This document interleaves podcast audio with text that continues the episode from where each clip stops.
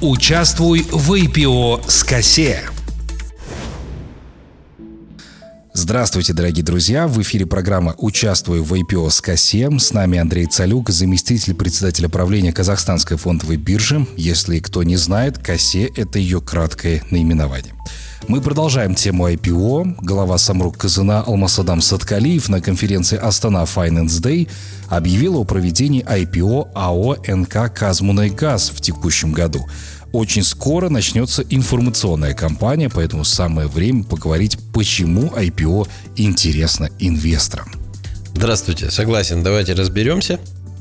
IPO – это возможность стать акционером состоявшейся, стабильно развивающейся компании. А в Казахстане это возможность владеть долей крупных, ведущих национальных компаний, флагманов экономики.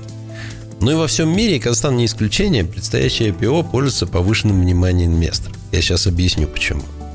А, во-первых, интерес к IPO создается, подогревается маркетинговым мероприятием. Это, конечно, важно. И когда вот все говорят об этом, то, ну вот, прямо хочется участвовать. Во-вторых, даже немного разбирающиеся в инвестициях люди знают, что на IPO можно неплохо заработать. А, объясню почему. Когда акции какой-либо компании уже торгуются на рынке, вероятность значительного увеличения их стоимости невысока. Такое бывает очень редко. Нужна очень веская причина. А вот когда на рынок выходит новая компания, доподлинно неизвестно, как рынок ее оценит. Есть только предположения аналитиков. И здесь могут быть сюрпризы. Это вполне вполне нормально. Поэтому вложения в акции при IPO могут дать доходность в десятки, даже сотни процентов, причем сразу. Но нужно обязательно помнить, что вероятность падения цены также весьма велика. Вот, Андрей, объясните, из чего складывается доходность IPO? Доходность инвестора при покупке акций на IPO, как и любых других компаний, а вернее, как и любых других акций, простите, складывается из двух источников. Первый – это повышение цены акции. Если компания генерирует прибыль, ее акции растут в цене. И если вы купите акции по одной цене, а цена вырастет, вы можете заработать, продав акции другим инвесторам по более высокой цене.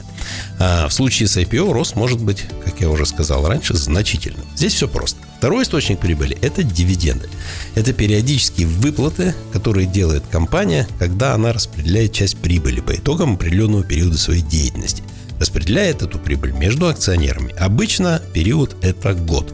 Акционеры ежегодно решают, происходит на собрании акционеров, в каком размере выплачивать дивиденды, либо могут решить вовсе их не выплачивать, направив всю прибыль на дальнейшее развитие компании. Ну и добавлю, что если компания, выходящая на IPO на казахстанской фондовой бирже, размещает акции в категории премиум, есть у нас такая категория, то она обязана представить кассете дивидендную политику.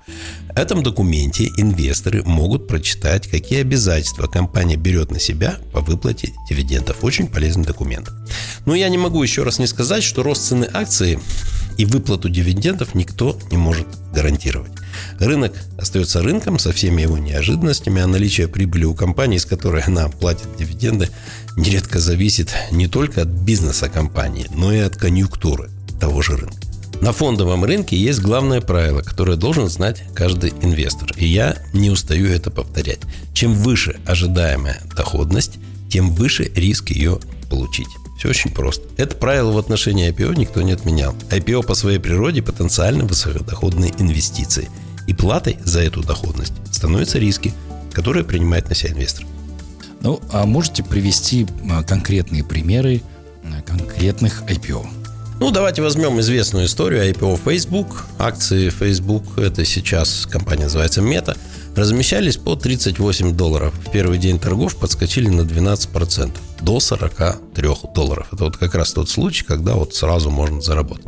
Но затем цена акций стала быстро снижаться и в течение трех месяцев упала в два раза. Конечно же, инвесторы, решившие продать купленные акции в тот период, были разочарованы в IPO. Но в дальнейшем максимальная цена акции достигла 380 долларов.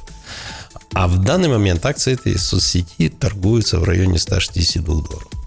Э, должен заметить, увы, это так, на мировых рынках на одну IPO взлетевшая ракетой, если можно так выразиться приходится несколько неудачно. И вызов инвестору состоит в том, чтобы увидеть нужное размещение и вычислить успех. Это возможно.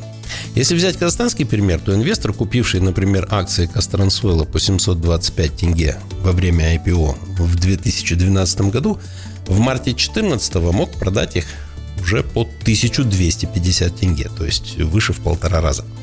А, а в конце лета 2018 года акции достигли максимальной цены в 1600 тенге.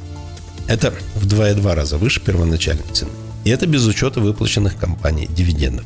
Ну и, конечно, я должен сказать, что за время торгов акция падала и до 640 тенге. Ну, слава богу, что ярчайшие примеры прямо перед глазами. Спасибо большое. Ну, давайте все-таки подытожим. Давайте. Итак, IPO привлекательно для инвесторов как потенциально доходная инвестиция. Заработать на IPO можно, если цена акции вырастет, а также если компания будет платить дивиденды. При этом нельзя забывать, что чем выше доход, тем выше риски и наоборот. Ну, а я хочу напомнить, что с нами был Андрей Цалюк, заместитель председателя правления Казахстанской фондовой биржи. До новых встреч в эфире. Участвуй в IPO с косе.